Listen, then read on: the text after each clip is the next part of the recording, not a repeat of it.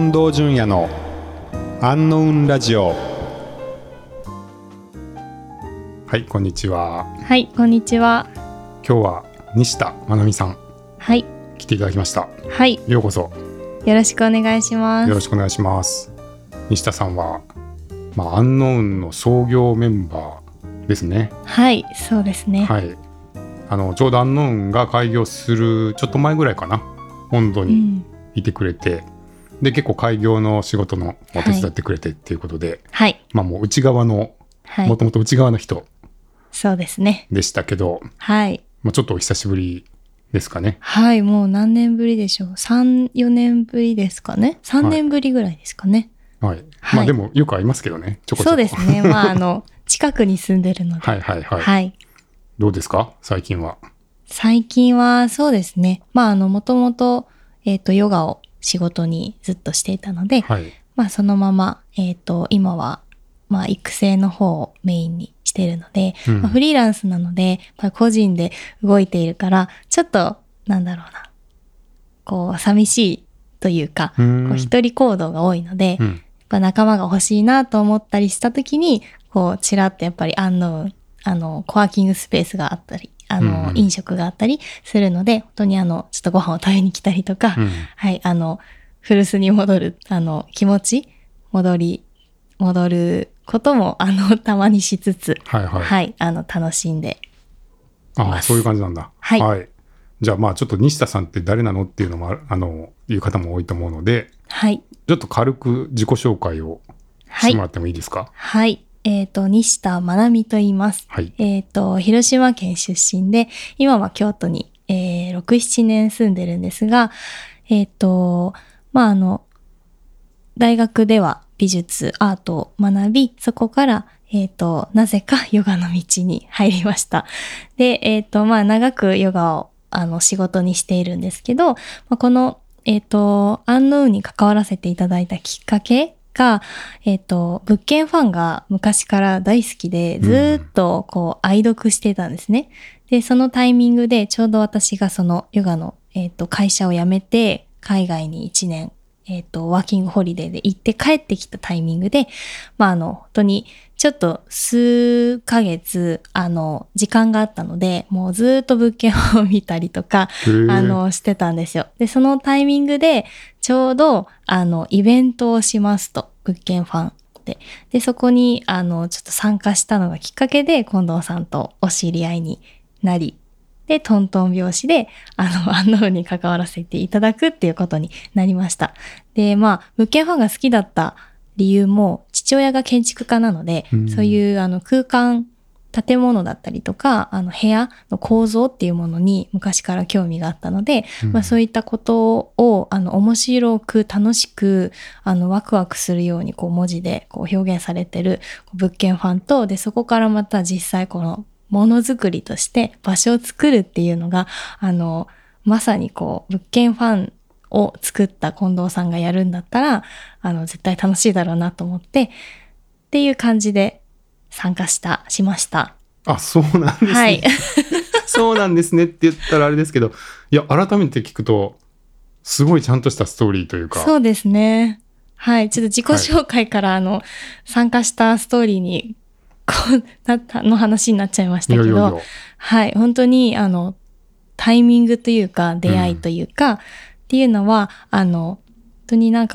必然的に起きるなっていうのを感じてます。なるほど。そうか、そんな風に思ってくれてたんですね。はい。はい、今頃それを聞いたのかって話ですけど、アンノウンの立ち上げ、はい、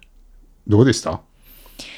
そうですね。もう本当に01なので、はい、で、やっぱりこの3社で関わりながら、もう一つの会社がするっていうよりは、いろんな人が関わって、で、また、慣れている方というか、皆さんが、やっぱりメインでされてる仕事と、またちょっとやっぱ新しいことにチャレンジするっていうところで、私もそこに新しくチャレンジで参加させていただいて、本当に手探り状態から、いろんな方が意見を出し合って、で、形になっていくっていうのが、すごく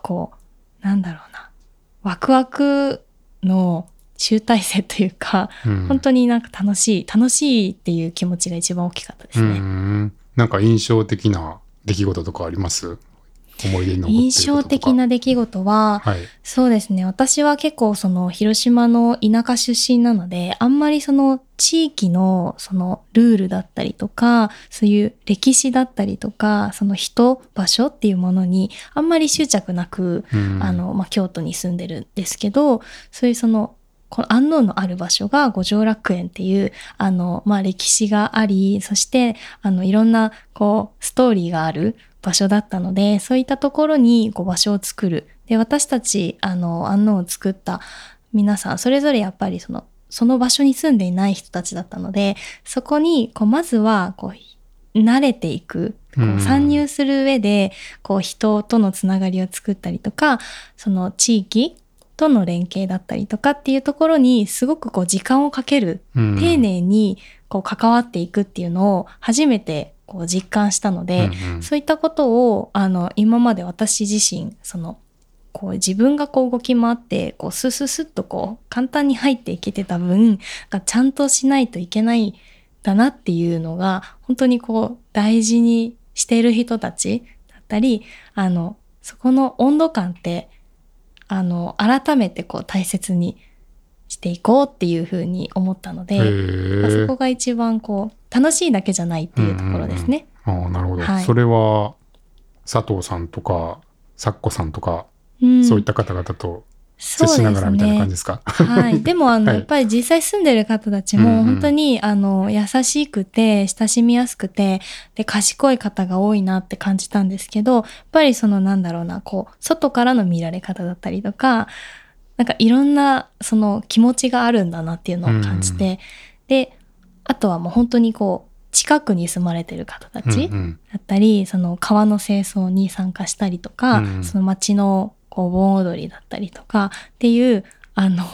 本当にその住んでいる方たち、いろんな方にお会いするっていうのは、その地域を巻き込みながら何かをするっていうことの大切さみたいなものを改めて感じました。へー、そうなんだ。はい。それは西田さんにとっては面白かったですか？面白かったですね。そういうことを、私も人が好きなのでこう人と深く関わりながら何か場所を作ったり、何かものを作ったりとか、時間を共有したりっていうことを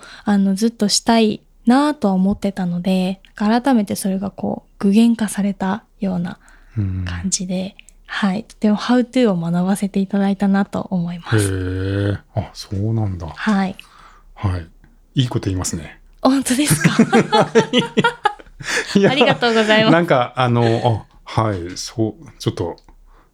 僕の西田さんの印象というか、はい、もういつもね明るくてはい、いろんなイベントやったりとかするとすごく場を盛り上げてくれたりとか、なんかそういうこうにぎやかなっていうかそういう面をすごいよく見ているので、あと、はい、なんて人懐っこさとか、はい、ね、明るさみたいなところがすごい印象的な方なので。そうか、そんなこと思ってたんだってちょっと今、はい、そうですね。あまり、はい、そうですね。なんだろう、自分のこの立ち位置っていうのは、うん、結構気にしながら人と関わるタイプなので、あ、そうですか。はい、なんか盛り上げるところは盛り上げる、うん、でちゃんとこう話をするところは話をするっていうのは結構自分としては大事にしてます。なので、でもなんだろう、こう人と関わりながら楽しい場所を作っていく、その楽しい時間を作るっていうのが好きなので、うん、こう盛り上げ役としてこう役を与えていただいたのは本当に私としては良かったと思います、はい、そっちの方面でなんか印象的だったこととかありますか？はい、そういうイベントを結構立ち上げから、毎月という数ヶ月に1回イベントをこうやっていこうっていうので、人を巻き込みながらしていくっていうので、やりましたよね。はい、最初はやっぱりこう少人数で始まったものがどんどん本当に知らないところから興味を持ってくれる方が少しずつこう関わってくださって、でクラウドファンディングでこう事業をしていったので、そういったところもやっぱり関わるそこまでこう気持ちがあって関わってくれる方がこんなにいるんだなっていうのは、とても、時間をかけながらですけど、すごくこう少しずつ大きくなっていくのがとても良かったなと思います。で、イベントでフォトウォークっていう五条楽園を練り歩きながら写真を撮る。で、その写真をその個人が撮ったものを最後こう見せ合ってっていうイベントをしたのが、やりましたね。はい、個人的には私もその芸大出身なので、写真っていうものにとても愛着があったので、すごく楽しかったなと思います。で、人によってこう見る視点が全く違うのと、はいはい、センター構図なのかずらすのか、または植物なのか建物なのか人なのかが、見るものが全て違う。同じものでも撮り方が違うので、そういったところで改めて個性というか、いろんな人のいろんな見方が混ざってこの場所ができていくんだなっていうのは、とてもまたワクワクの要素の一つになりました。うん、フォトウォークは面白かったですよね。面白かったですね。そのね、アンノウンの投資家会員を集めるみたいな目的的にはどうだったのか知らないですけど、そうですね。純粋にイベントとして、はい、面白かったですよね。面白かったですね。その五条楽園をテーマに2時間ぐらい、そうですね、みんな好き勝手歩き回って写真を撮ってきて、はい、で後でコンテストしましょうみたいな感じでやったけど、この同じ時間帯の同じ場所を歩いたはずなのに、ここまでみんな写真が違うのかっていうぐらいね、違って、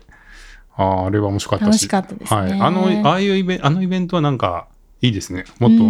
っとやれたらいいなって思いますよね。いいですね、はい、やっぱりその土地、その場所、建物とか空間だけじゃなくて、そこの周りにあるものっていうのに視点がいくので、そういったところもまたいいなと。外からまた中も見れるし、また逆もしかり、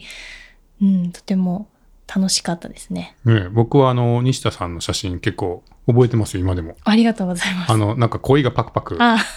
口を開けてる写真とか未だに覚えてますもん。ありがとうございます。はい、うまかったですよね。あ、本当ですか。はい、あと壁のこうなんていうんですかね、すごい抽象的な模様みたいな感じで切り取った、はい、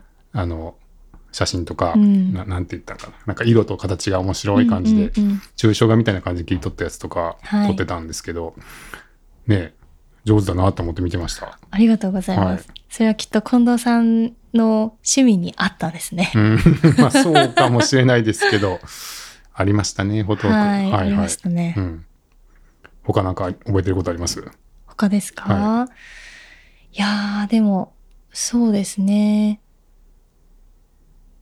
でも本当たくさんイベントして、もうイベントの内容というよりも私は本当に人の記憶がすごくあるので、近藤さんだったりおちゅみさんだったりと福田さんだったり、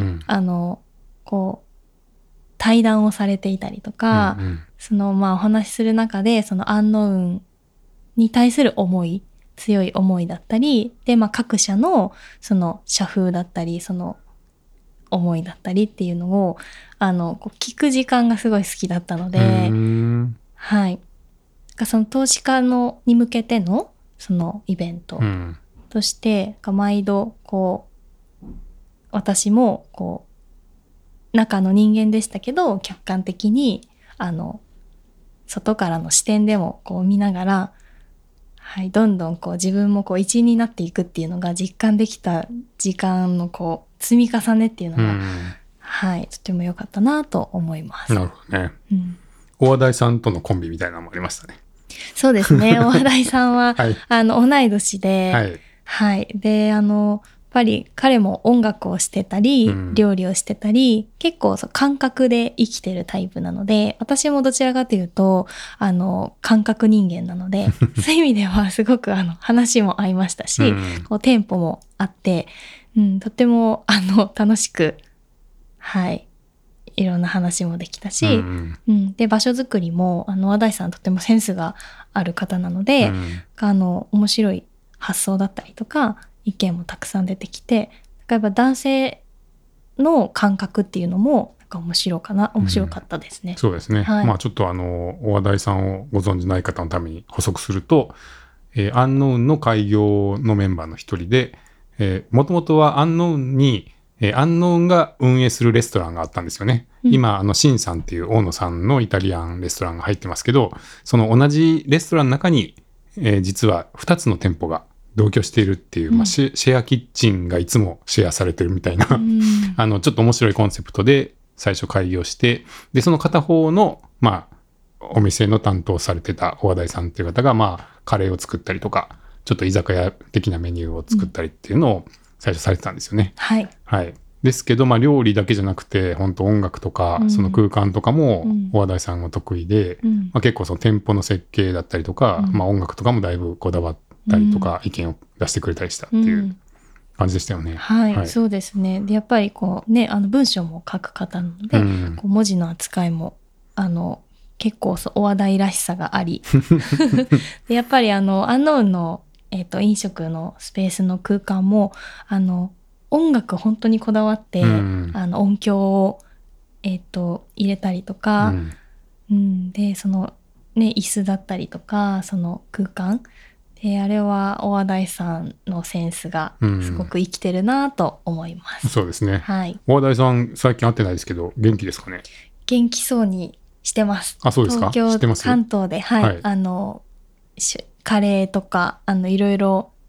作って、うんはい、お店されてるのかな？うん、今もあの時もスパイスカレーが人気でしたけど、はいうんうん、今もじゃあスパイスカレー出してるんですか？今もそうですね、スパイスカレーとか、うん、そこからまたちょっと派生してアジアンな感じの料理を作られたりとか、うん、結構いろんなところで出店したりっていうのをされてるみたいなので、うん、なんかついではないですね、1年ぐらい前かな、うん、に小和田さん京都にちょっと来るっていうので、うん、小和田さんが作ったパウチのそのカレーをいただいたんですけど、うん、あ、そうなんですか。はい、そう保存できるような、うんうん、がすごいやっぱり美味しかったですね。あ、そうなんですか。はい、なんか作ってるんだよって言ってました。そうで元気そうにしてました。はい、元気そうでした。うん、あ、そうなんだ。小和田さん聞いてたらこっち案内に寄ってくださいね。本当ですね。ちょこちょこでもなんか。来てるみたいですけどね、いろんなところに行ってるみたいです。ああ、そうですか。はい、懐かしいな。そんなアンノーンですけどね、開業してすぐにコロナが始まって、うんはい、宿泊業でコロナ、宿泊業を開業したのが2019年、うん、20年の2月、うん、なのでもう本当に開業した瞬間にコロナが始まって、うん予約入っていた予約の外国人全員部キャンセルっていうのをもう開業の月から経験し始め、はい、そうですね。でさすがにちょっとチームを縮小して、うん、もうなんならこうねそもそももう閉じるかっていうね、うんうんうん、可能性もあったと思うんですけど、一応閉じはせずに、たださすがにもう人は一旦縮小みたいなことにならざるを得なくて、はい、本当ね、うん、西田さんにもなんか申し訳なかったですけども、はい、でも今ね、うん、すごく戻ってきてるというか、うん、宿泊も大盛況のようで、うん、そうですね、はい、今年に入って、うんはい、外国人もついに入ってきて、はい、とてもいいですね。そうだと思って、外国人来る施設だったんだって3年ぶりに思いましたよ。本当ですよね。初めて外国人来たわって 春頃に思って、はい、今や半分とかもうそれ以上外国人だったりするんで、うんうんね、でも外国の方も多分建物だったりとか、うん、この、エリアってすごく、うん、個性的だと思うので好きな方多いだろうなと思いますし、うん、私も県外の友達が京都に来るときは結構アンノーンの宿泊をおすすめしてるんですよ。おー、ありがとうございます、はいうん、でそう私も家が近いのでそのね友達がアンノーンに泊まってくれたらそこで一緒にご飯も食べれるし、うん、で梅湯の銭湯が近いの でそこにも一緒に行けるしっていうので個人的にも本当にすごくよく使わせていただいてる、うん場所になってます。いや助かりますね、はい確かにねそのアンノーンも建物ほんと100年以上前の建物なんで、うん、で純和風みたいな感じでもちょっとなくてなんというか何あれ何風なんでしょう和風レトロちょっとねなんか山小屋みたいな感じもあるじゃないですか。そうですね、はい、確かになんか不思議な不思議ですね。なんですけど、まあそんなのね今から作れないというか、うん、100年分のものってそんな簡単には作れないんで、はい、まあそういう意味でなかなか他にないものがあると思うんで、うん、まあそういうのは確かに外国人の方とかはね、はい、ここにしかないものを見たなっていう体験にはなってる気がしますね。うんうん、やっぱりね今では作れないものを残しながらで今のこう便利さも加えながらこう新しくこう混ざりながら作っていくって結構難しいと思うんですけど、うんうん、そこの共存がうまくできてるのが安納だなって思います。まあ、そこはね、はい、内海さんとかがね、はいそうですね、活躍してくれて本当になんかこうプロフェッショナル各のプロフェッショナルが例えば照明とか家具とか建築いろんなこうプロが集まってアイデアを出し合ってたので、うんうん、本当にこうバランスよく出来上がった場所ですよね。うん、そうですね。うん、まあなんかその普通ねやっぱりエンジョイワークスさんと八瀬さんと温度って、うん、まあそもそもその経営が 3社こう3分の1ずつ入ってるっていう、うんうん、こう誰がメインかもよくわからないみたいな構造なので、はい、まあなんかこうなんていうんですかねなかなか物事が決まらなかったりとか、うんまあ、お互い逆に遠慮し合ったりとかしてこううまくいかないパターンもある構造だったと思うんですけど、はいまあ、あとそのちょっと意見が割れた時に調整が難しいはずじゃないですか、うん、そんな3分の1ずつって、はい、ですけどまあ僕の印象はやっぱり内海さんの影響は大きかったなと思いますね。うんそうですね。なんかその間、まあ、あとまあでも西田さんとかなんてそのよく喋る人って言ったらあれですけどその間に入って本当人のことを見て動けるタイプの人が いたのでなんかこう一応こうしていこうみたいなのがこうちゃんと決まっていくし、うんうん、全員がこうなんか人任せにならずに進んでいったんじゃないかと思ってて、まあ、そこはすごい感謝してます。ありがとうございます。はい、うんはいうんねはいまあでもねちょっとその後、まあ、西田さんは一応そのねちょっと段階的にでしたけど、うん、だんだん仕事の量が、うんうん、減らしていって、まあ、次の仕事に入っていったわけですけど、はい、どうでしたその後どうしてたんですかその後、はい、そうですね、うん、まあまあもともとの仕事も継続してたので、うんうん、まあそこにから、うん、そうですねまあ、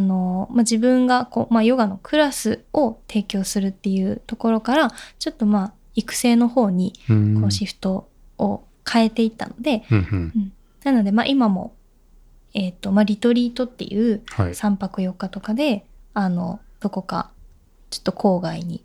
こう行って、うん、こうデトックスをするだったり、うん、資格を取得する講座をしたりとか、うん、でまあオンラインがこうヨガ業界も少しずつ浸透して、うん、今でも結構も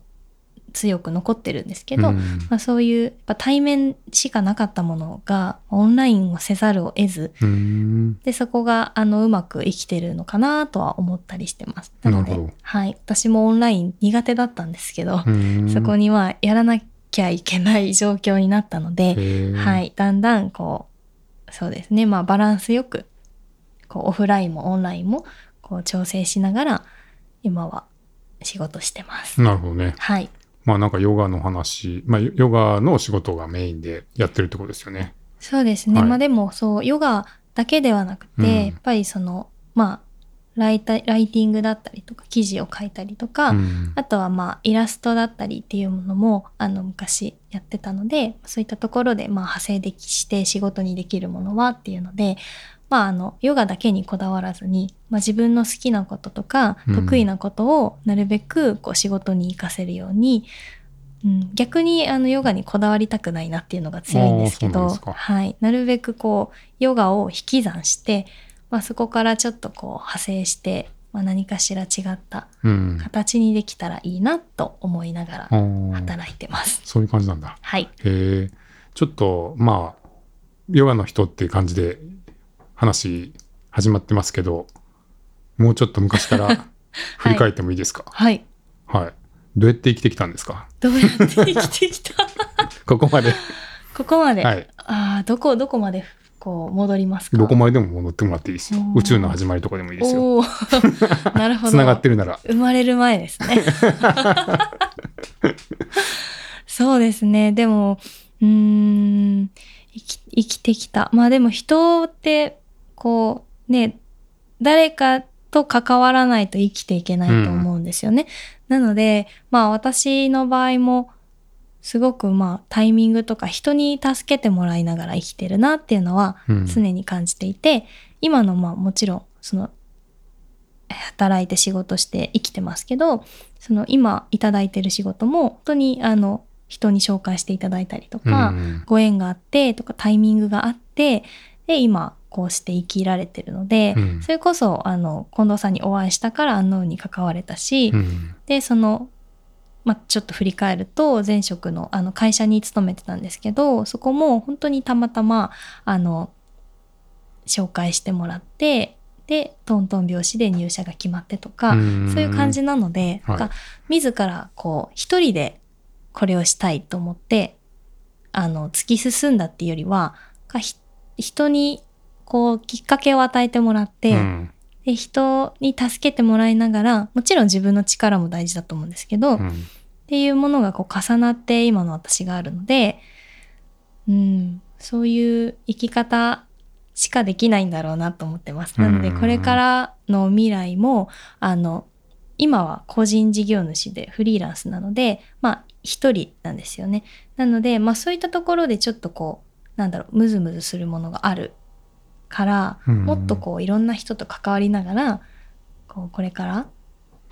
仕事だったり、まあ、生きるということをしていきたいなと思ってます。コミュニティ作りだったりとか、それこそまあ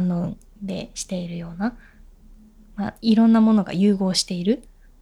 まあ、私はまあ場所を作る大きなことは一人ではできないですけど、まあ、そういうまあコミュニティ作りだったりとか、まあ、自分がその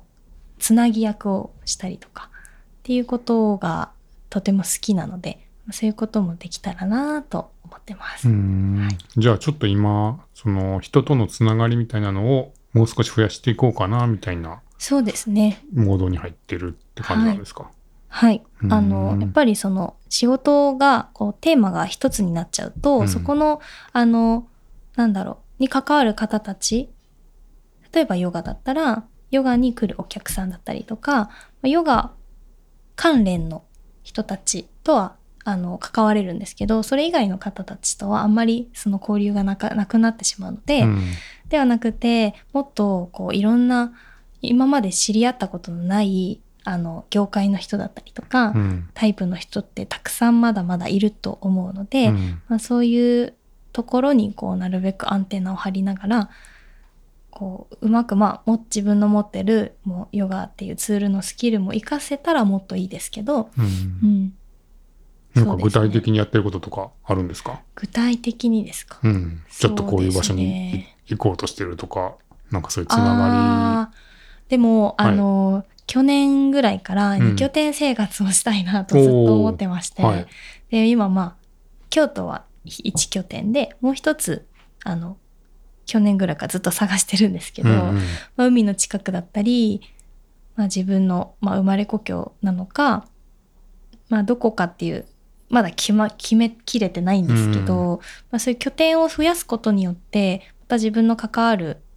人たちが増えていくんじゃないかなっていう、またそしてミックスもできるのかなっていうふうに思ってます。あ、そうなんだ。はい、じゃあまだ決めてないけどいろいろ探し中みたいな感じですか？はい、そうです。へえ、なかなか振り返れないですけど、はい、どんな子供だったんですか？子供はそうですね、すごく勉強してました。なんて言うんでしょう、結構過保護に育ててもらったので、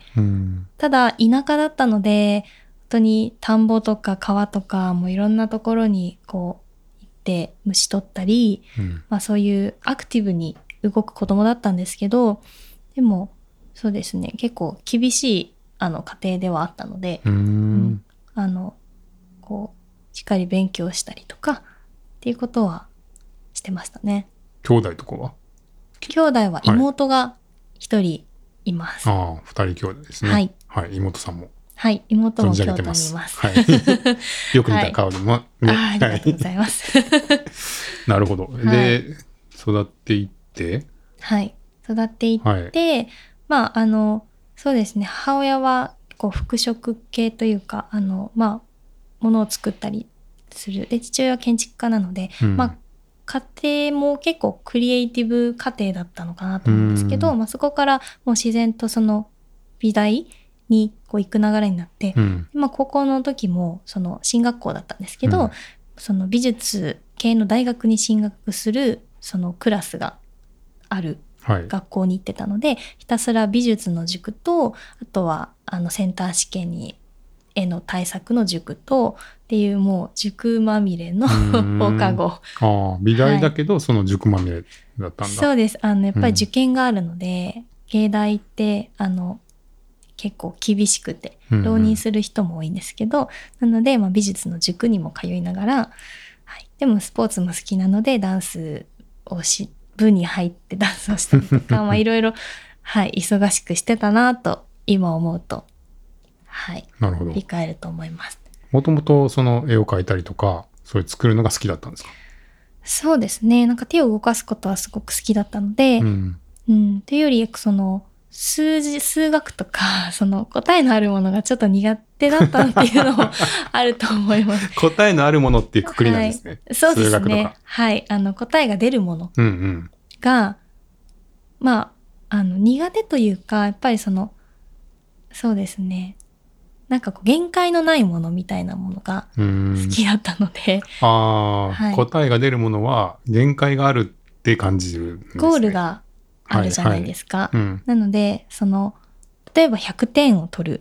ちゃうと、うん、100点がゴールだと思うんですよ、うん、なので99点で止めときたいっていうタイプです、うん、それが、うん、はい、どうぞ。あとの1点がまだ頑張る可能性として残るので、うん、もっと100点以上のものが出るかもしれない、うん、そこの1点の部分。そうですね、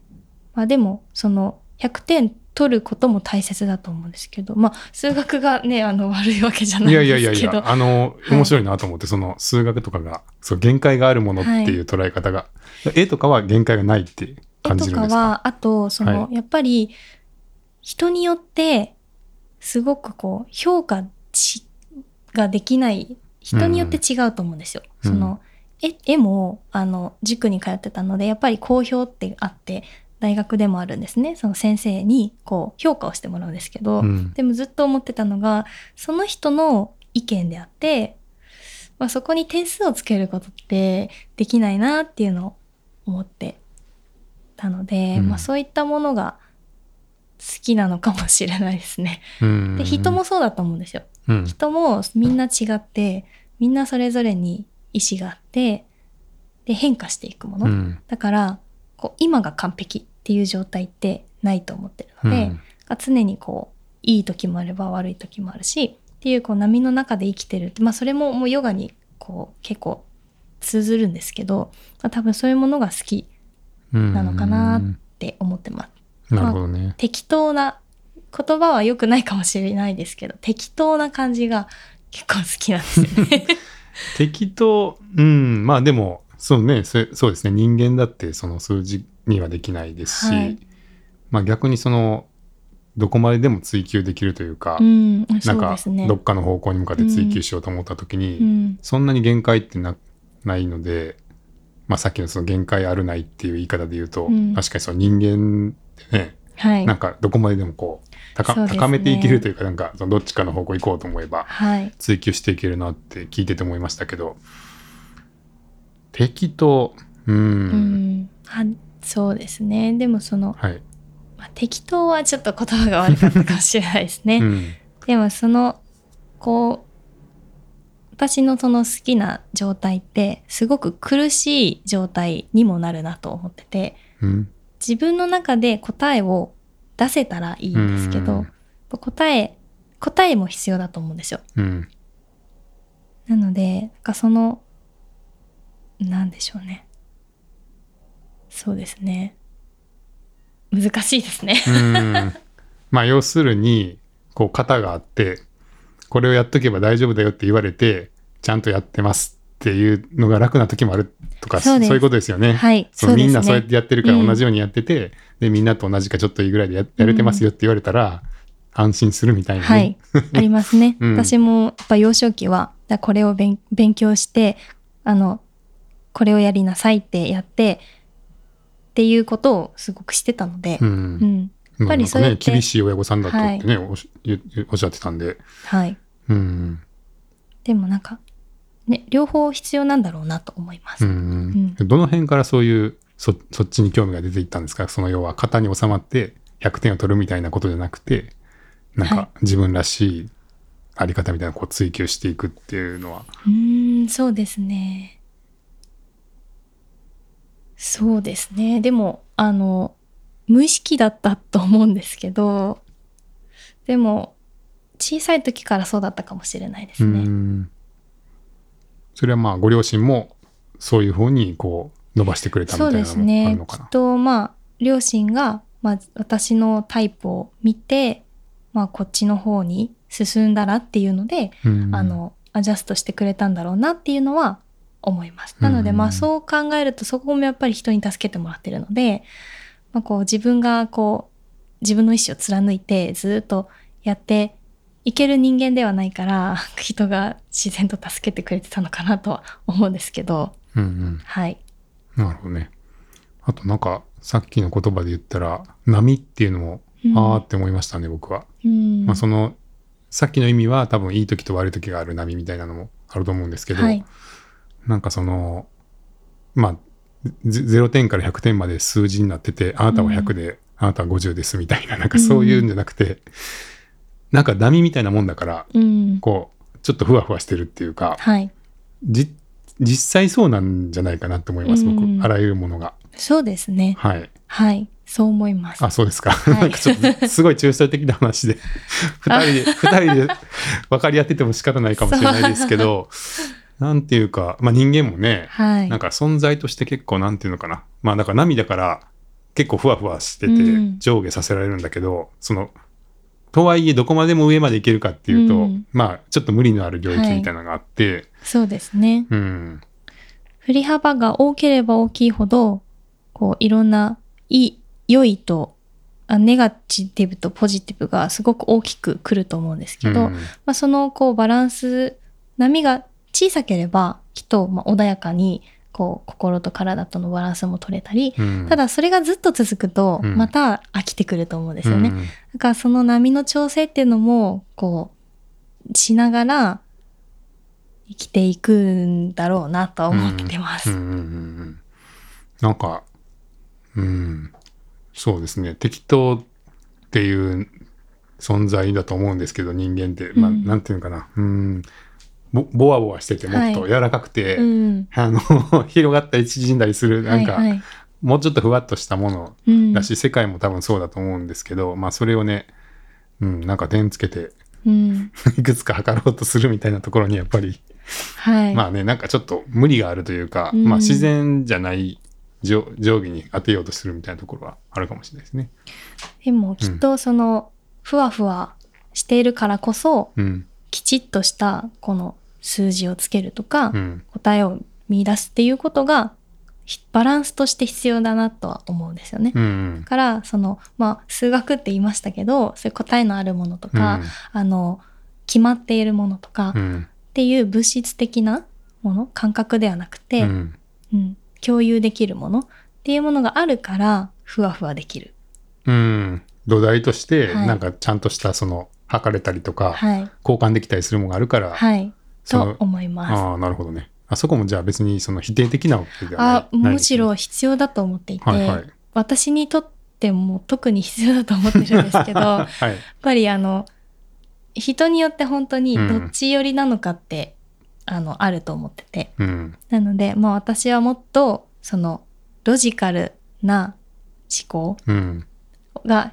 自分には必要だなと思ってます。あ、そうなんですか。はい。それはなんか誰かと組めばいいとかもっていう問題じゃないですか。そうですね、まあ、時代的には本当コラボレーションがこう、ね、増えてきたのでそこがいいなと思います、うんうん、けど、まあ、自分の中でもやっっぱりそのふわふわだけじゃ地に足がつかないので多分ふわふわ生きてきたから、もうちょっとこう地に足もつけつつ、うん、よりふわふわできるように、はい、それは具体的に言うと例えばお金のこととかそういうことですか？そうですね、とてもそうですね、管理するとかが苦手なので、うん、なのでやっぱりその、はい、そこがちゃんとできると多分もっと安心してふわふわできるなって思います。なんかマネージャーさんとかつけたらいいんじゃないですか？わかんないですけど。そうですね。でも誰がやってくれるんだって。実は私、はい、マネージャーするのが好きなタイプなんですよ。ああ、まあそういう意味ではそうかもしれないけど。はい、ちょっとそこね、ちぐはぐだったなと思いますけど。はい。なるほどね。まあでもね、会社とかでもよくあって、うん、やっぱりそのすごいその右脳派左脳派みたいなね、うん、はい、やっぱそのインスピレーションとか。そのクリエイティブな的なことにこう長けた人もいれば、うん、数字の計算とかめっちゃ得意みたいな、うん、なんかそのカチッとするのが得意な人がいて、はい、まあ、それは適材適所で、うん、そう思います。別になんかどっちがどうっていうのは、どっちがいいとか悪いとかじゃなくて、うん、その人に向いた仕事をちゃんとしてもらいながら会社全体で必要なものが揃っている状態を目指すみたいなのは、うん、まあ、組織の多分基本だと思うんですけど、うん、まあ、それがね、単位として家族だったりとか、はい、なんかユニットみたいなんだったりとか、うん、いろんなグループで、まあ、ちゃんと揃ってれば、うん、こうバランスは取れるのかなみたいなのも思いますけどね。はい、自分にないものはこう誰かに補ってもらえて、で、まあ、そうやって支え合って生きていくのが人間だと思うので、うん、まあ、仕事もそうですし、うん、まあ、生きるっていう生活もそうですし、まあ、場所とか、うん、まあね、そういう、まあ、なので自分の中にもそういう、まあ、いろんな人をこう作りながらも、うん、実際の、まあ、人にも頼りながら、うんうん、そこのもうバランスは常にねこう変化していくので、うん、調整しながらいい状態をなるべく保てるようにしていきたいですね。うん、そうですよね。なんか僕も僕はどっちかっていうと多分器用な方だと思うんですよ。うん、本当はそんなに得意じゃなかったり、うん、そんなに好きじゃないことでもなんかやろうと思えばできてしまうみたいなとこがちょっとあって、うんうん、多分、はい、それで、まあ、なんかやんなきゃみたいな気持ちになって、うん、それなりに頑張ってやってしまうみたいな、うんうん、でも本当のところ実はそんなに得意じゃないとか、はいはい、好きじゃないみたいな。確かに思います。感じます。はい、うん、近藤さんはでも人が助けてくれる方だなってずっと思っていて、助けてくれるというよりなんか人が集まってくる方なので、うん、やりたいこれをしたいって言った時に賛同する人が絶対いるんですよね。うん、なので一人でしているようで一人じゃないからいろんなことに興味を持たれるなっていうのもすごく感じているんですけど、それってとてもピュアさ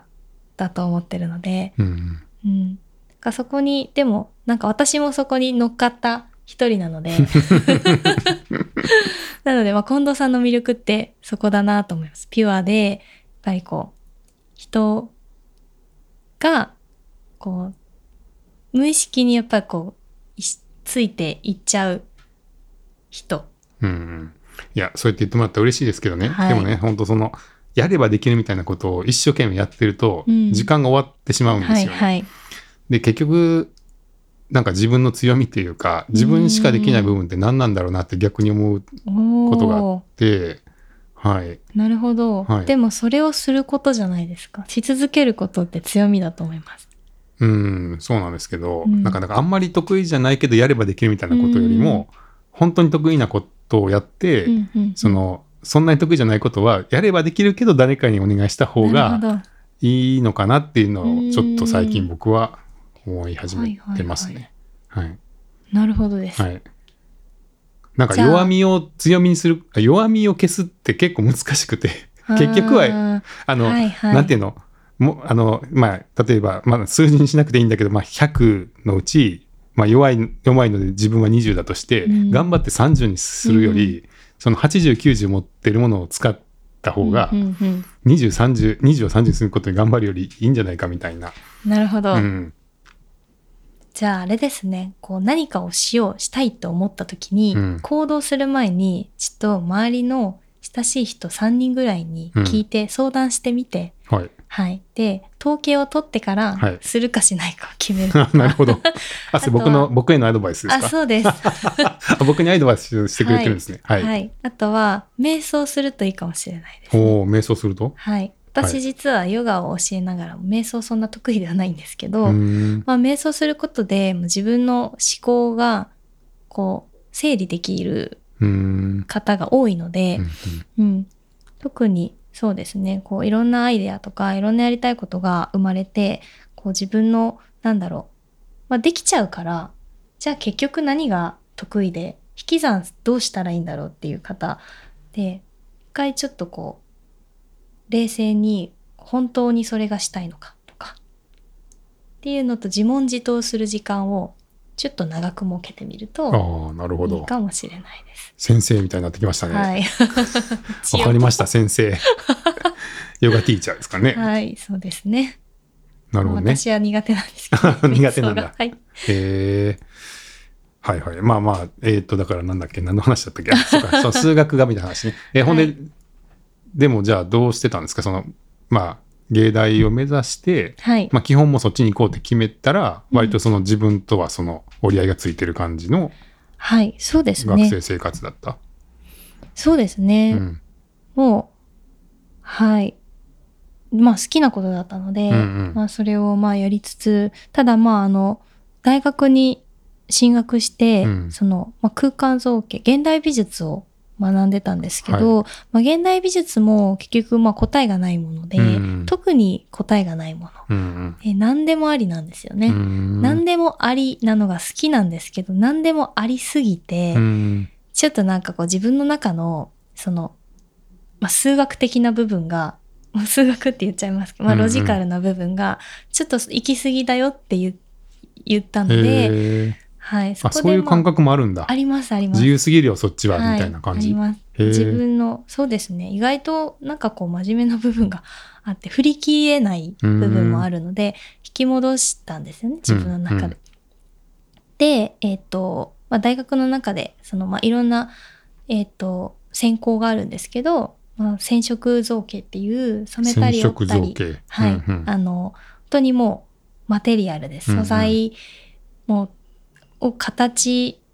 を作ったものがそのまま形になるみたいな、そう、分かりやすい、布、そうですね、はい、本当に、まあ、布とか糸とか、まあ、染める、織る、うんうん、まあ、表現方法はいろいろですけど、はい、そういうま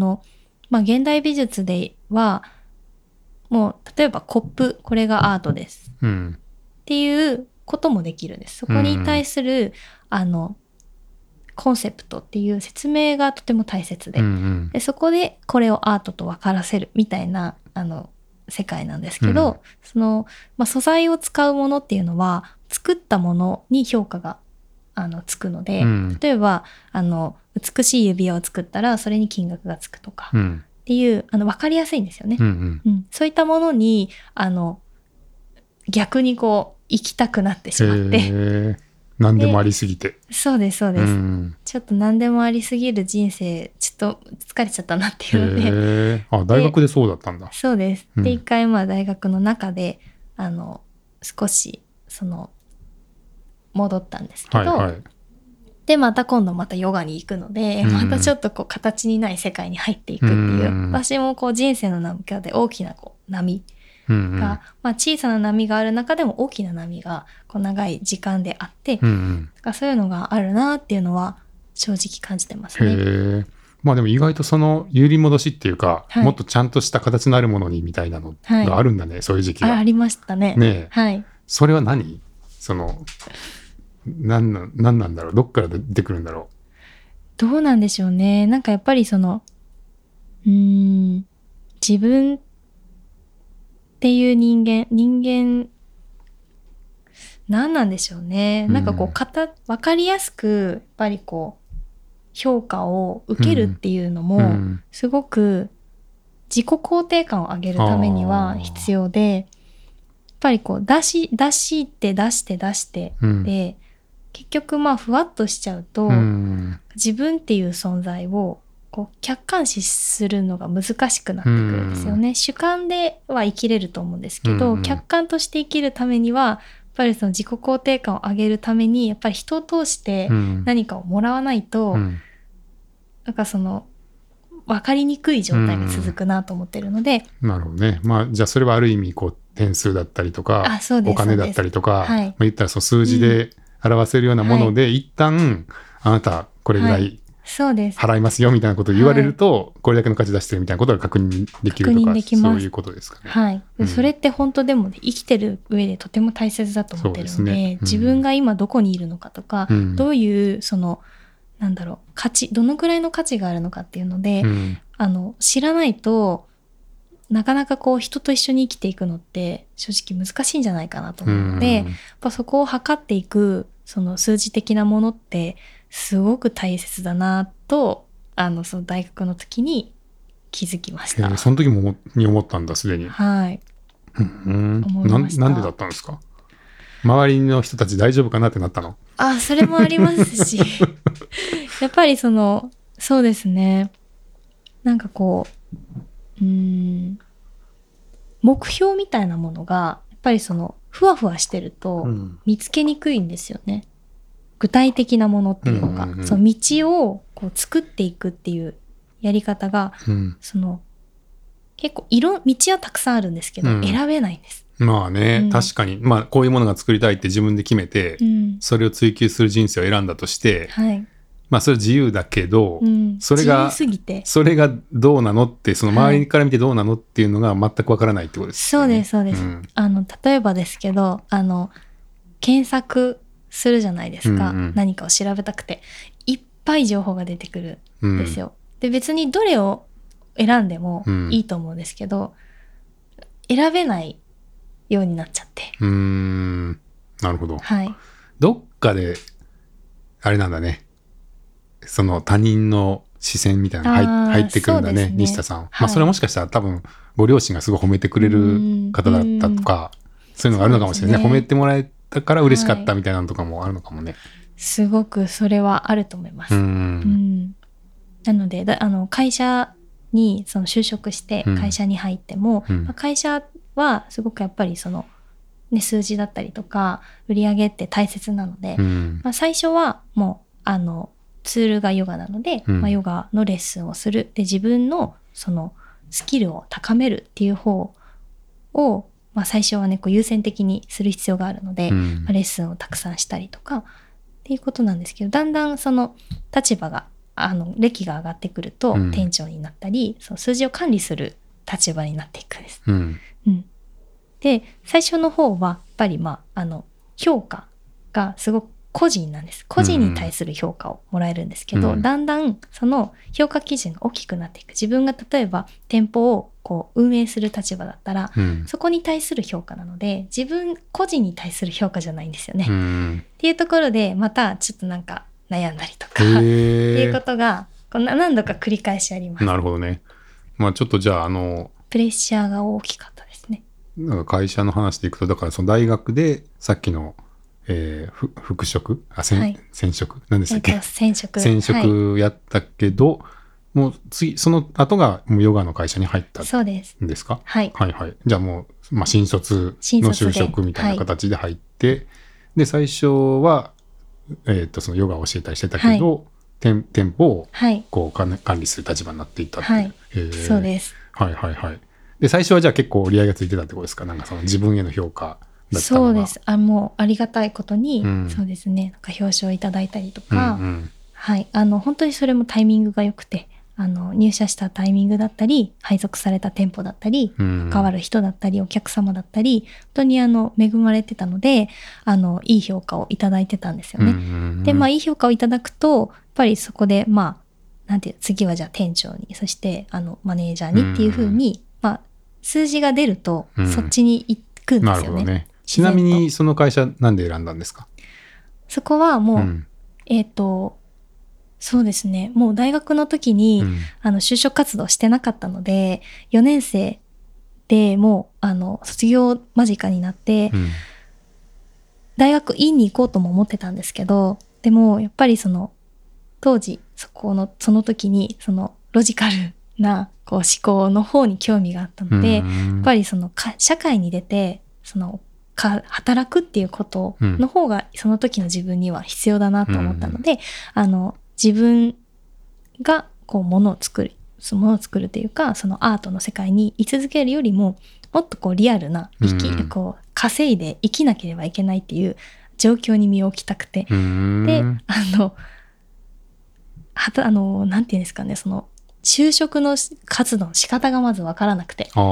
あ、芸大だと結構あんま一般的じゃないんですかね。はい、うん、もう全く周りにもいなかったので、うん、なのでスーツを着てこう自分のなんていうの説明の文を書いたり、履歴書、そうですとかもはい、本当に経験がなかったので、はい、まずその調べて、うん、仕事を探すにはどうしたらいいかを調べたときにハローワークに行けば仕事が紹介してもらえるっていうことを知ったんですよ、大学生の4年生の時に、はいはい、でそこでハローワークに行ったら、そこに1回目に最初に紹介されたのが、うん、その長く勤める8年ぐらい勤めたんですけど、うん、そこの会社で、はい、あ、そうなんだ。じゃあその大学の求人とかじゃなくてではなくて、なので新卒のエントリーでもなくてってこと、はい、全く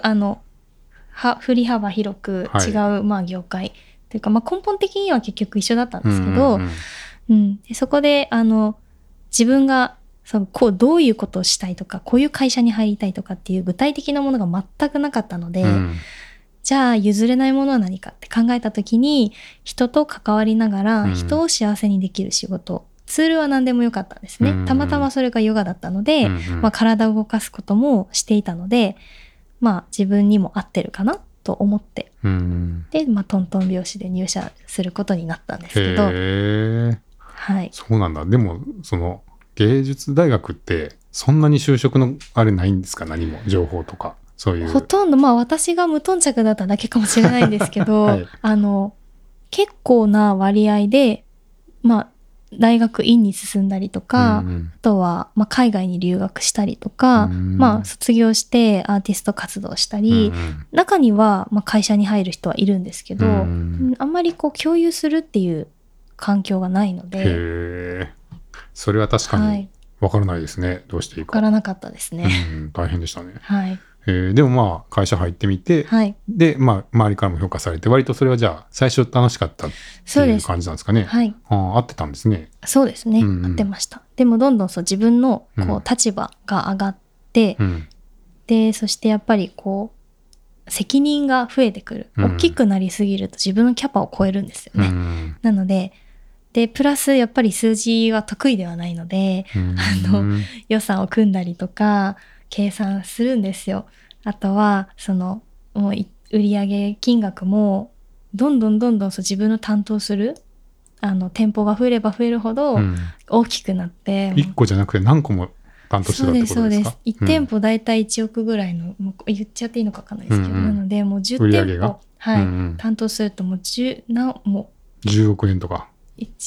失礼しました、1店舗1000万1ヶ月1ヶ月1000万、はい、まあ、年間1億ぐらいですよね。そうです、うん、なので、まあ、十数店舗担当してたので、うん、もう1ヶ月あたり、まあ、1億前後の、うん、売り上げを自分の責任で、うん、ってなってくると、なんかもうそこの絵は来月、半年後、1年先までを黒にし続けないといけないっていうプレッシャーと、うん、はい、なんかそうですね、まあ、楽しかったんですけど、うん、やっぱり私は現場が好きだったので、うん、またそこでも振り切りすぎると、うん、ちょっとなんかもっとこう形にないもの、人のそのコミュニケーションだったりとか、うん、お客さんの顔を見たりとか、スタッフともっと深く話したりとか、そういった方を自分の強みに思ってたので、うん、ちょっとこう行き過ぎちゃった。行き過ぎると止まれなくなるので、はいはいはい、会社に属してると一人だといいんですけど、止まれるんですけど止まれないので、もうあとはまあそれによってちょっと体調も崩したりしてたので、少し立ち止まらなければいけないなと思って会社を辞めました。なるほどね、はい、まあ良かったかもね。そうですね、はい、確かに止まらなくなるし、はい、だんだんそれでね、はい、自分を偽ってたりすると、うん、結構なんかまあね、はい、大変になっていったりするし、まあ、じゃあ数字の管理とか、まあ、お金の管理っていうところは、まあ、大変そうだなって確かに思うんですけど、はい、人はどうでした？人の人はありがたいことに、はい、まあ、ずっと、まあ、自分のその過去から、うん、やっぱ人と関わることは好きだったので、うんうん、人材育成だったりとか、うん、そういうところは本当にいい方に当たるというか、いい方が、うん、と関わらせてもらって、後輩だったりスタッフだったりもそうですけど、うん、かまあいろんなね他の人から話を聞いたり、まあ、ネガティブな話を聞いたりもするんですけど、私は人に恵まれてるなっていうのは本当に思ってました、うん、なのでもう人間関係でこういざこざっていうのは私の人生であまりなくてすごいねそれありがたいです。大体みんななんていうの管理職になって悩むって、うん、まあ、どっちかというと人間関係の方が多い気がして、はい、うん、そこはもう全くむしろ会社の人たち大好きだったので、うん、辞めたくなかった。人で見ると辞めたくなくて、うんうんうん、だけどやっぱ自分のこう持っている責任とかっていうのにやっぱ自分で自分をこう押しつぶしそうだったのでっていうところですね。なるほどね、はい、じゃあまあ割と人のところは大丈夫なんですね。大丈夫です。いやー面白いな。まあね、うん、いや西田さんもなんかもう周りにこう協力したい人っていうかが寄ってくるタイプだと思うんで、うん、本当ですか、はい、まあなんか人に恵まれるっていうかやっぱり西田さんのまあ魅力だと思いますけど、うん、ありがとうございます、うん、まあでもじゃあちょっとそのまま続けると大変そうだなってなって、はい、でその後どうしたんですか？でその後、うん、29歳だったので、うん、もうギリホリです。ワーキングホリデーでビザギリホリっていうのギリホリって言います30歳まで、はい、なのでまあ、ビザが働けるビザなので、うん、まあ、それで海外に行ったんですけど、うんうん、まあ、海外に行ってももう長年ずっと働くっていうことを続けてたのでワーキングしちゃってホリデー全然できてなくて、ではっと気づいた時に、はい、ずっとまた海外でも同じように働いちゃってるなって。へー。でそこからちょっとビザが良くないんだと思ってどういうこと？はい、ワーキングホリデービザではなくて、うんうん、観光ビザでしか滞在できない国に行こうと思って、うん、なるほど。ワーホリのビザだから働けるからそうすると働いちゃうの。働くんですよ。はい。そうなの。なんそのやりだしたら真剣にやりすぎちゃうみたいな感じなの。楽しくてきちゃうんですよね。なんか何も予定がないことがあんまり好きじゃなくて、でまあ働きてしまってたの、まあ、働くっていうことはどこかに行くので人と関われるんですよね、うんうん、でっていうのが好きだったので、うんうんうん、なのでちょっと違う場所に行って、最初はどこの国で何やったんですか？最初はワーキングホリデーですか、うんうん、はオーストラリアのメルボルンという街で、うん、はい、まあ、ずっと大学生の時にバリスタをしてたので、うん、まあ、コーヒーが有名なのと、あとはまあアートとか文化、うん、教育とかそういったものがなんで強い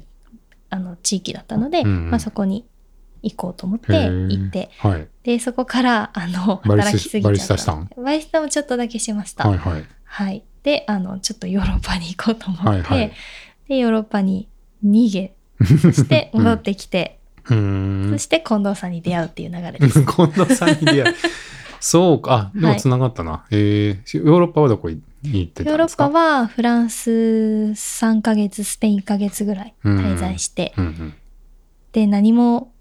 働けないので、うん、でそんなにねもうお金もたくさんあるわけではないので、まあ、オーストラリアで稼いだお金を握りしめていったんですけど握りしめて、ね、働いてたので、はいはいはい、でそうですね、まあ何もすることがなくただセーヌ川でダラダラする街をもうとにかく歩き回るっていうことをしてました。その知り合いがいたりとかでもなくて、スペインはおばが住んでるので、はい、おばのいる場所に行ってたんですけど、うんうん、まあ、フランスは特にそんなに、ね、親しい、まあ、友達はいたんですけど、うんうん、なので、はい、とにかくもうお金もそんなにねたくさんあるわけではないのでもう地下鉄乗って歩いてで、うん、どこでも案内できますまあなんかちょっとそのねだいぶ責任も大きくなってきて、はい、まあ疲れもあったと思うし一旦海外って感じだったと思うんですけど、はい、どうでしたその海外の時期？そうですね、はい、でもなんか結構その定期的に 6,7 年周期であるんですよね、うん、波があるなってまあその時に気づいたんですけど、うん、やっぱり手放すったら手放した分やっぱりやりたくなる、その自由すぎるのもなっていうので、またまあ日本に帰って働きたいと思って帰ってきました。なるほど。じゃあそのフランスでまあちょっとゆっくりできて、はい、また仕事したいって気持ちが結構膨らんできたっていう感じだったんですね。そうですね、はい、そうです。へえ、なるほど、はい、で日本に帰ってきて、はい、でまあさっきのそうですね、はい、流れになって、はい、まあ安納の立ち上げとかも活躍してくれて、でその後はまたヨガの仕事に戻っていったんですよね。はい、ヨガはまあずっと続けてたんですけど、まあまあありがたいことに本当に人の紹介とか、タイミングだったりとかで、まあホテルさんだったりとか、企業さんだったりとかで定期的にヨガのクラスをさせていただける、でまたは講座を担当させていただけたりとか、あとは指導者養成で、まあそうですね、定期的にそういう、まあ、資格講座の先生トレーナーを、させていただいたりとか、なので、はい、本当にありがたく人に恵まれて、なんかインスタグラムとか見てたらあちこちでね、なんかそのイベントとかやってる印象だったんで、はい、だいぶ忙しそうな印象でしたけどなんかすごい引く手あまたなのかなっていう。いやー、そういうわけでもなく、はい、でも結構その場所をこうね移動しながらっていうのも好きなので、まあ、そういうお仕事をありがたくいただけてたので、本当にリトリートっていうのもその、まあ、日常から離れて違う場所でこうヨガをしたり、その現地でこうデトックスしたりっていうのが、まあ、リトリートっていうものなので、はい、まあ、そういったのを開催させていただいたりっていうので、そうですね、自分もまあいろいろ動きながら、はい、できてるのはありがたいですね。基本はフリーランスとして個人事業主で、はい、そのヨガの、まあ、インストラクターだったり養成みたいなのをやっているってことですか？そうです。あ、でいろんなところでそのクラスとかをじゃあこう呼ばれて持ってっていうのが多い？そうですね、クラスはあまり、レッスン自体はあまりこう自分がこうレッスンするっていうことは、実はあまりなくて、っていうよりは本当にそうですね、まあ、リトリートっていう、なんかこうボーンって大きく1週間とかそういった感じで、まあ、先生を育てる先生が今は、まあ、仕事としては多いんですけど。あ、そうなんですね、はい、あ、じゃあそのヨガを教える先生になりたい人を連れて1週間どっかに行くみたいなのが多いってことですか？まあそんなイメージですね。まあお客さんっていうパターンもありますけど、そんな感じが、はい、あります。リトリートっていうのに申し込むと、1週間どっかに連れてってもらえてヨガをしながら過ごせる？そうですね、はい、まあ1週間くらいかな、はい、今はまあ奄美大島だったりとか、はい、1月にはタイで予定してるんですけど。奄美大島にタイ、はいはい、っていう感じで、そうですね、はいはい、まあ、引率みたいな感じです。引率のヨガティーチャーみたいな感じです。ツアーガイドがヨガも教えてくれるみたいな感じですか？そんな感じですね、まあ、そんなイメージです。あ、じゃあいろいろ旅行のなんか添乗員さんじゃないですけど、そのみたいな感じですことをやってる。まあ 100% ではないですけど、まあ、ホテルのから依頼をいただいて、それでいろんな場所に行ってるんだ、はい、だんだん理屈が分かってきました。あ、そうなんですか、はい、へえ。それを西田さんが企画するんですか？内容自体はそうですね、そのアクティビティを何を入れたりとか、まあ、どこにこういうレッスンをしたいとか、まあ、食事はこういうのがいいっていうのも、まあ、ある程度私が計画して、まあ、提案させていただいてっていう感じ。なるほど。で、はい、それをその現地のホテルさんとかと組んでやるってことですか？そうですね、はい、あ、そうなんだ。じゃあ例えば奄美大島に行ったらその奄美大島のホテルに滞在しながらリトリートをして過ごして帰ってくるっていうのが基本なんですか？はい、何それちなみにその1週間休みを取ろうと思ったら、まあちょっとした休みちゃんと取らないといけないじゃないですか、はい、どういう人が来るんですか？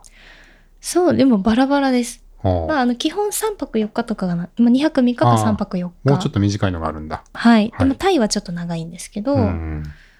まあ、来られる方本当にバラバラで、はい、はい、親子で参加される方もいらっしゃいますし、はい、お母さんと娘さんとか、はいはい、あとはでも本当にお仕事されてる方がでも多いです。3、40代、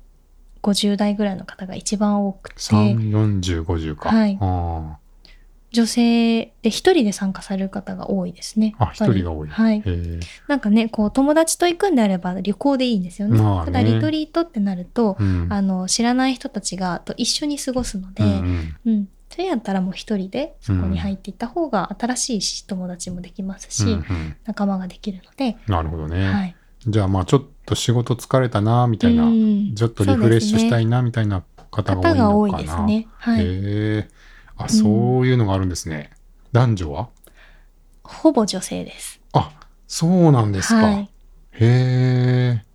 はい、はいはいはい。じゃあまあちょっとやっぱりな南の島でリトリートしたいなみたいな、うん、そうですね、で仕事してる方みたいな方、はい、結構でヨガをこう普段からされてる方が多いのかなって最初思ってたんですけど、うんうん、意外とヨガやったことないんですっていう方も参加されることが多くて、はいはい、なのでまあいいきっかけになればいいなと思ってるんですけど、なるほどね、本当に、はい、いろんな方とね、こう自分がここで生きてると出会えなかった方たちと出会えるので、はいはい、本当にいい機会を与えていただいてるなと思います。あ、じゃあ結構それに行くと西田さんと話せるんですか？あ、もちろんです、もちろんです。それ人生相談とかも乗ってくれるんですか？うん、うん、はいもちろんです。ここから仕事どうしようかなみたいな話とかも。そうですね、本当にもう参加された方たちみんなでこ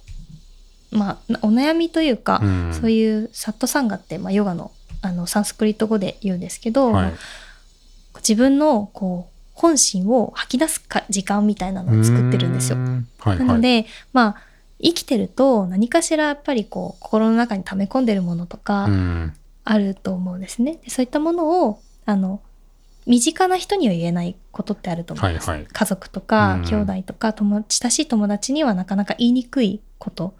を知らない人たちだからこそ言えるっていう、うん、時間を作ってるので、うん、そこで、まあ、結構皆さんいろいろ話をされて過去を振り返ったり、うん、今の状況だったりとか、へー、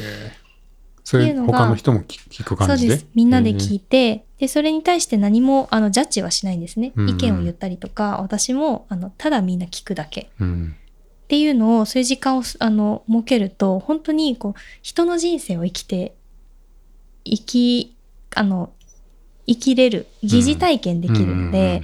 うんうんうん、なんか自分の人生で自分でしかこう生きられないと思うんですけど、うん、まあそこにいる人たちのそれぞれのこう人生の悩みとか今の状況とかっていうのを本当のなんだろう心の中からこう出てくる言葉なので、うん、すごくリアルに感じ取れて、うん、それが一番いい時間だなとは思ってます。ああ、そうですか、はい、結構じゃあそういうのが好きですね。あ、好き、はい、まあ、わかりますよ、なんか面白そう、うん、はい、はい、面白いとか本当にやっぱり人って感情って形にできないから言葉で伝えるしかできないんですけど、うん、なので言葉の選び方も人それぞれ違って、うん、なってくるとなんか人って面白いなって思います人って面白いなってくくるとあれだけど、いや、そうか、そうまあね、あんまりわざわざそのところ行ってそんなカッコつけたりする必要もないですもんね、 そんな、ね、はい、利害関係のない人ばっかりだろうから、別にそこでなんかよく見せようみたいな必要もないだろうし、はい、うね、うん、素が出そうな感じは確かにしますけど、はい、それずっと聞いてたらどうです？なんか全然興味失せないですか？ずっともっともっと続けられそう。そうですね、全然続けられる。でも近藤さんもきっと好きだと思います、はい、いやそもそもこのね、はい、アンノンラジオとかもそうじゃないですか、うん、ちょっと話聞かせてくださいって言って、はい、子供の頃どんな子供でしたとか言って、そんなちっちゃいとこから聞くのみたいな感じでみんなに言われながら、うん、1時間とか1時間半とかずっとその人の話を聞くみたいなことをやってて、もう35回ぐらいやってるんですけど、そもそもなんでやってんのって言われたら、はい、好きとしか言いようがないですよね。そうですよね。聞きたいから。そうそう、聞きたい。うん、だし、まあ、疑似体験っていうのもよく分かって、うん、あ、そういう人生もあったんだなとか、あるんだなとか、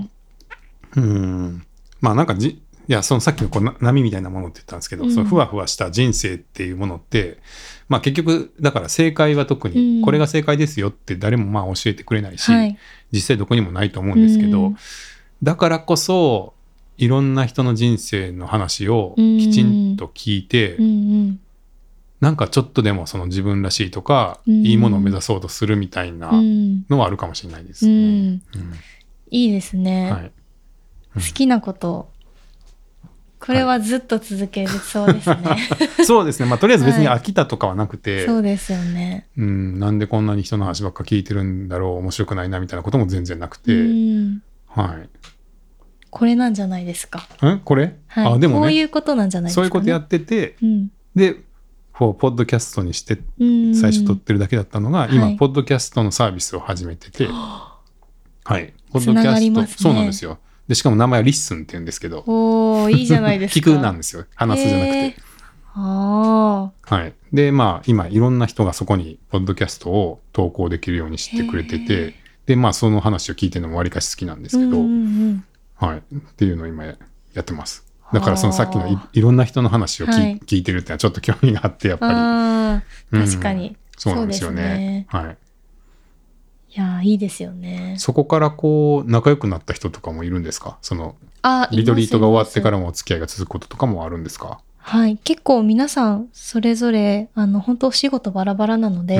うんうん、まあ、私が直接っていうよりはそこに参加された横のつながりの方たち同士で、うんうんうんうん、まあ、本当場所も年齢も違うんですよね、うん、なので、まあ、旅行にこう例えば岡山に住んでる方のところに関東から行かれたりとか、はいはい、その帰ってきてから今度近くに来たら寄ってくださいみたいな仲になって、うん、そうですそうです、訪れたりするんですか？そうあります、うん、いいですね、はい、1回大体何人ぐらいが多いの？結構バラバラですけど、まあ、10名前後ぐらい、うん、結構多いな、はい、なので、うん、でも本当に思いますけど、毎回そのタイプが違う、集まってくださる方たちのこうなんていうんですかね、雰囲気が、うんうん、毎回違うんですけど、毎回いいバランスなんですよね、うん、だからまあそれも必然なんだろうなと思ってるんですけど、うん、西田さんが整えてるんじゃないですか？いやー、そこまでは私はできないですけどねでも、うん、なんかいいなと思います。へー、うん、恋愛とか生まれたりしないの？恋愛はもうほぼ女性なので、あ、そうか、ないですね、うん、うん、なるほど。でもすごくやっぱ仲良くなられる方もいますし、はいはい、うん、しょっちゅうやっぱ会うぐらい深い友達になったりとか。あ、そうですか、はい、へ、それちなみに行きたかったらどうしたらいいんですか？あ、ぜひ来てください、はい、なんかじゃあ後でリンクを教えてください。あ、もちろんです、もちろんです貼っときますんではい、ぜひ、うん、アンノーンはね、うん、どうかな、直接的にアンノーンで知り合った人同士でも3組ぐらい結婚したんじゃないかな、うん、あ、そうなんですね、はい、で間接的にというか、まあアンノーンにいる間にちょっと外でみたいな人も含めたら5組ぐらいは結婚してる。いや、すごいですと思うんで、結婚まで行くんですね。行く、すごい、はい、なのですごいですね。ね、いや、つなぐ場所ですね。そうですね、うん、うん、まあ、なんかやっぱゲストハウスはちょっと街の入り口みたいなところがやっぱりあって、ね、例えば関東の人がちょっと京都でワーケーションしようかなってなって、うんうん、まず最初の選択肢としては、うんうんうん、いきなり賃貸借りるとかはないから、うん、確かにやっぱりちょっとそういうワーケーションできるゲストハウスみたいなのとかなるし、うんうん、まあ、なんかそういう人同士でね、やっぱりこう出会いがあったりとかっていうのは多いですかね、うんうん、そうですよね。またね、こう宿とコワーキングが一緒になってるっていうのが魅力だなと思ってるんですけど、うんうん、やっぱりそのワーケーションしたい方ってコミュニティを求めてる方が多いような気がしてるので、うんうん、まあ、そのコミュニティ、まあね、寝泊まりできるっていうのは、寝たり食べたりできるっていうので、うんうんうん、まあ、そこにやっぱコミュニティも生まれると思うので、またね、こう長期でこうね、宿泊される方とかは、はい、それこそコワーキングで働いてる方たちとのコミュニケーションが生まれたりとか、うんうん、いいこうミックス状態になるなって思います。うん、そうですね。はい。まあでもそうか。なかなか面白いですね、そのリトリート。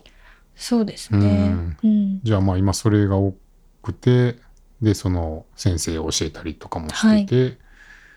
い、であ最近、はい、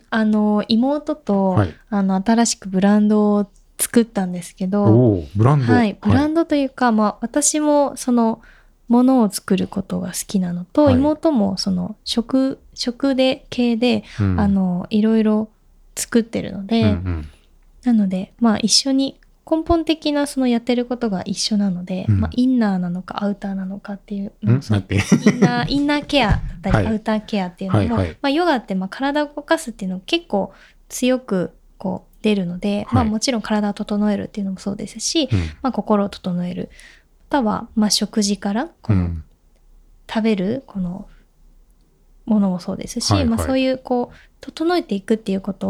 を扱ってる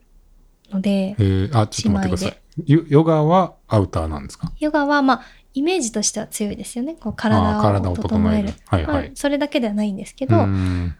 まあ、心を整えたりとか、はい、あ心はインナーってことですか？はい、あで食はインナーってこと？食もまあインナーですよね。まあ、食べたもので体はできるので、はいはいまあ、そういう、まあ、整えていくっていうことをテーマに仕事を2人ともしてるので、うんうんまあ、そういうまあ、個々でやってるものを合体したらいいんじゃないかっていうので、はいはい、イニっていうブランドを作ったので、はい、イニです、はい、イニの由来が、はい、INI なんですけど、はいはいまあ、イニってカタカナで書くと、はいまあ、カタカナのイニ、あイニ西田の2かそうです、はい、西田の2、はい、で西田って実は日本に一つしかなくて私と妹が最後なんですよ。嘘、はい、西田さん最後の2人なんですか？です今、はい、日本で、はいそうなんです。そうなんですか？はい、すごないですかそれ？そうですよね、はい、なのでまあ、ね、もしかしたら消えてなくなっちゃうかもしれない名前、はいはい、なので、まあ、それを、まあ、イニっていう西田のニを、まあ、カタカナで起こして、うん、イニっていう呼び名にして、はいまあ、INI っていうのが、うん、I って私一人称、うん、I に N が西田の N が挟まってまた I で挟んでる、うん、サンドイッチしてるんですね、うん、私と妹の I 主語が N って、ね、ナチュラルとかネイチャーとか、まあ、そういうちょっと自然的な頭文字にもなるので、なるほど、それをまあこう2人が横から愛がガチってこう挟むみたいななるほど、うまく、はい、語呂合わせたんです。あでもイニーはいいんじゃないですか？はいちょっと耳に残るし。本当ですか？そのイニって書いたらその西田の2ってめちゃくちゃいいですね。はいになります。はいそれはすごい、はいはい、忘れないし、この間、うん、最初の、うんポップアップをしたんですけど、はいはい、2日間まあ、私は今陶芸もしてて陶器を作ってるんですけど、はい、妹は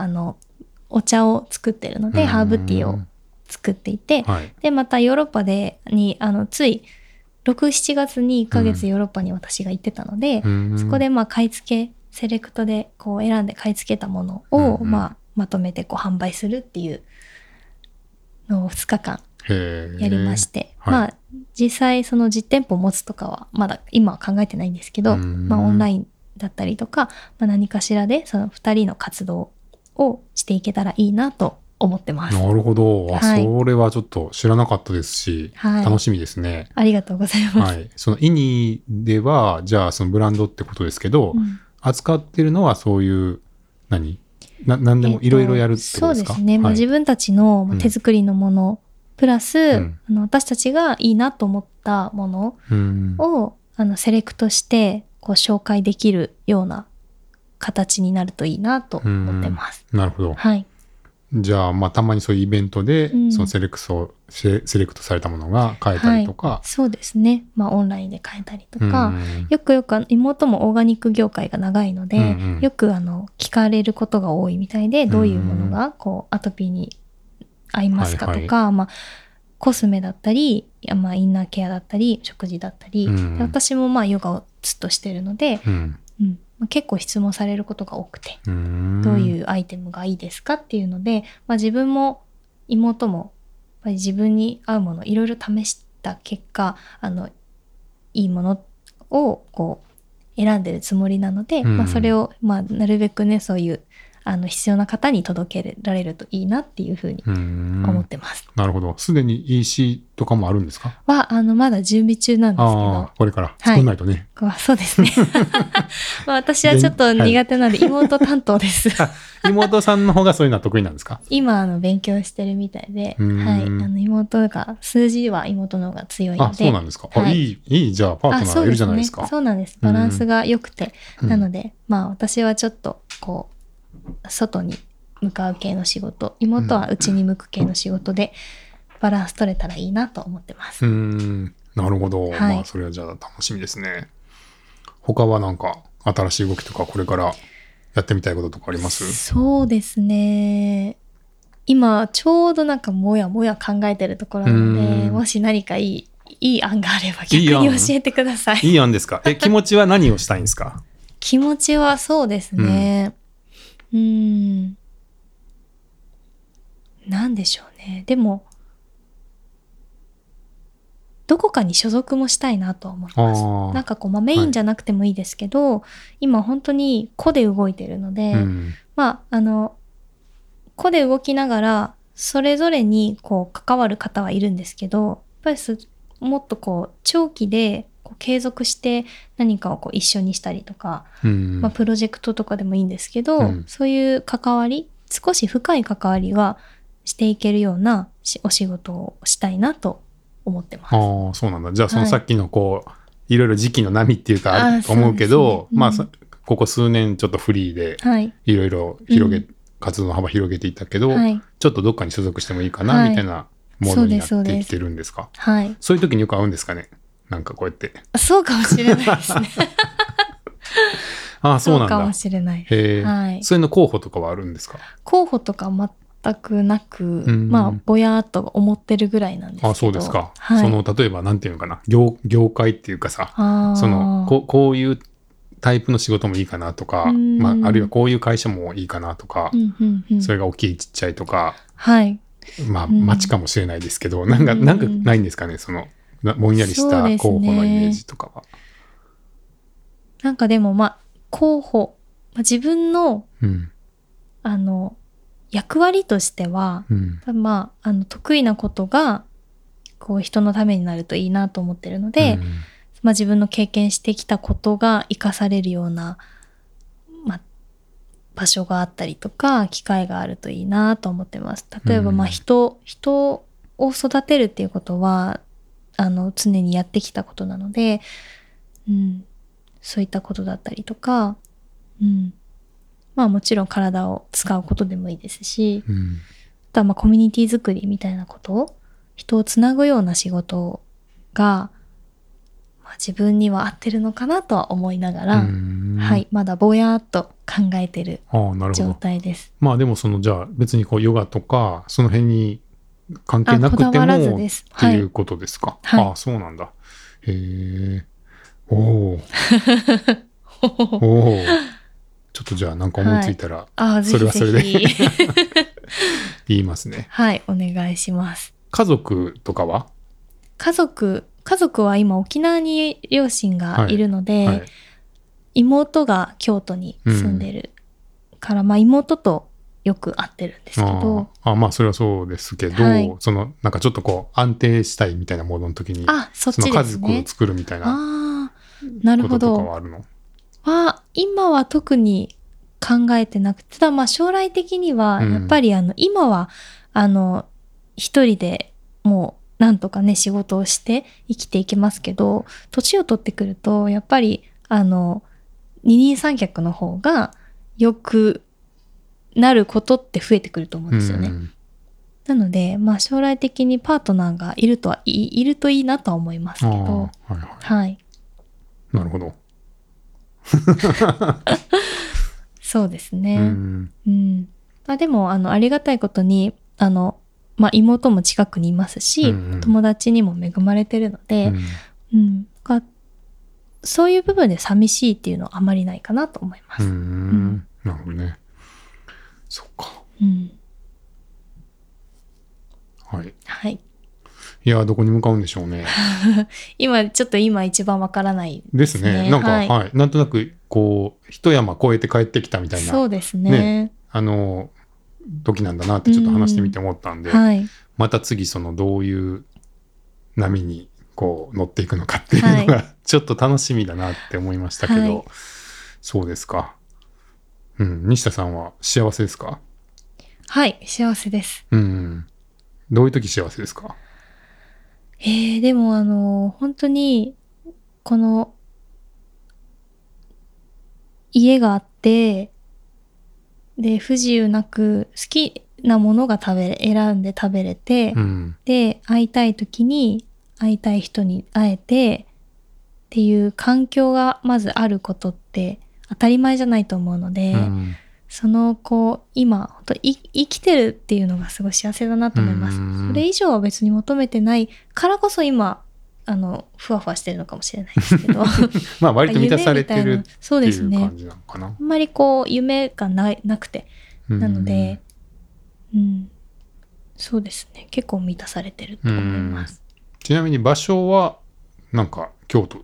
で当面行くの？京都は京都っていうその土地自体にこだわりはないんですけど、うん、人がやっぱりすごく個性的で面白い人が多いなと感じてるので、うんうん、なんか人で京都から離れられないっていうのがありますね。なるほどね、はい、まあ、割とそこの人のつながりが結構大きいですかね、うん、はい、大きいですね、うん、なので結構個人的にコミュニティがしっかりその自分の好きなコミュニティがあるので、うんうん、ここはやっぱりもう第二の故郷というよりもなんか故郷みたいな感じに捉えてます、うん、まあ人のつながりは大きいですよね、はい、うん、なんかそもそも作るのにすごい時間がかかるし、うん、そうですね、なんかね、はい、そんな1ヶ月でちょっと人脈作りますとか、うん、そういう問題じゃないから本当にそう思いますかけた時間とね、はい、活動した量の蓄積だから、そうですね、うん、なるほどな、うん、いやーなんかいや本当西田さんと話してて思うのは、いやどっかでねその、うん、世の中数字だけじゃないよねっていう、うん、はい、なんか基本的に思ってると思うんですよ、はい、なんかもっとこう広い世界というか、うん、もう感覚的に感じる、うん、数字じゃ測れないようなものをもう多分敏感に感じるし、うん、そこの面白さみたいなのを多分なんか知ってるし、うん、だけどまあちょっと一応ちゃんとこう社会とも折り合いつけてやっていかなきゃだみたいな、なんかなんかそういう感じだけど、はい、なんか話してるとやっぱりなんかいやでも結局その数字で測れるものなんてすごいちっちゃいっていうか、まあ、一部でしかないよねっていうのをなんとなく思ってるんじゃないかなって感じて。いやどうでしょうねでも本当に好きか得意かって違うと思うんですよね、うんうん、なのでやっぱりその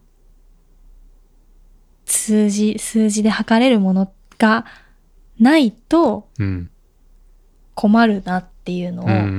ん、まあ、これまでの経験ですごく感じたので、うん、はい、そこは嫌がらずにしっかり向き合っていきたいです、うん、はいはいはい、それは自分の課題だと思ってるので、うん、なるほどね、はい、はい、わかりました、はいじゃあまあそのとこかな、はいはい、じゃあどうも今日は、はい、ありがとうございました。はい、西田さんとリトリート行きたい人はぜひこちらまでとかってリンク貼ってきますので、はい、インスタグラムからでいろいろお知らせしてるので。あ、なるほど、わかりました、はい、あとあれですね、西田さんと一緒に仕事がしたい人もご連絡待ってますはい、待ってます、はい、